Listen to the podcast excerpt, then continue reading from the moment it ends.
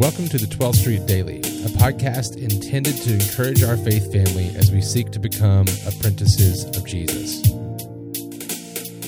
Hi, everyone. I'm Thomas Winborn, the lead pastor at 12th Street Baptist Church. Today, we're continuing in our efforts to understand 1 Peter chapter 4, specifically verse 3, that we're breaking down a few words at a time. Verse 3 says this For the time that is past suffices for doing what the Gentiles want to do living in sensuality, passions, drunkenness, orgies, drinking parties, and lawless idolatry. So he's saying basically the time is past. That's that's what you lived in before Jesus. That is that time is over. So don't go back to these things. And today specifically, we're going to look at the words drunkenness, orgies, and drinking parties. These particular words are linked together here because it seems to be a problem that we see in other places in Scripture where people that uh, indulge in things like alcohol, which are not necessarily forbidden by Scripture, but uh, to indulge in that to the extent where you become drunk, where you lose your faculties, you lose your inhibitions, you do not act as you would if you had not been drinking.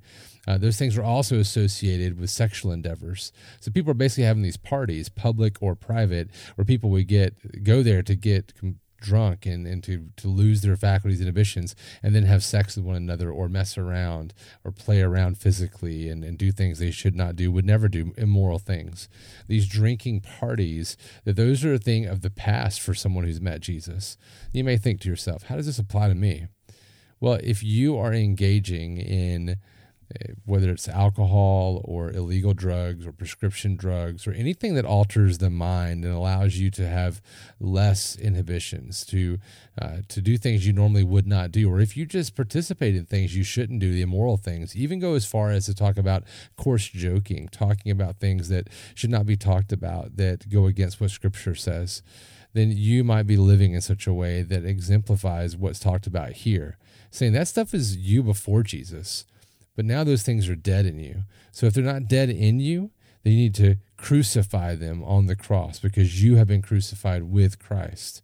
So let us endeavor to take these things, these things we lean into sometimes, or things that might be temptations for us, and let us nail those to the cross. And the way we do that is every time we struggle with it, have a temptation come at us, we run to the Lord. Lord, help us. Give us what we need as we lean into you. Reveal your love for us that you made so apparent when you put Jesus on the cross. Fill my heart with love for Jesus that you love him with. Fill my heart with love for the people that you sent him to die for. Fill my heart with that and drive out the temptation to do these things. Drive out my desire for that. Let me see what it cost you and your son on the cross so that you could have me and redeem me. And when we seek the Lord in that way, we will find great joy, satisfaction, hope, and we will find that we're being shaped into the image of Christ for his glory.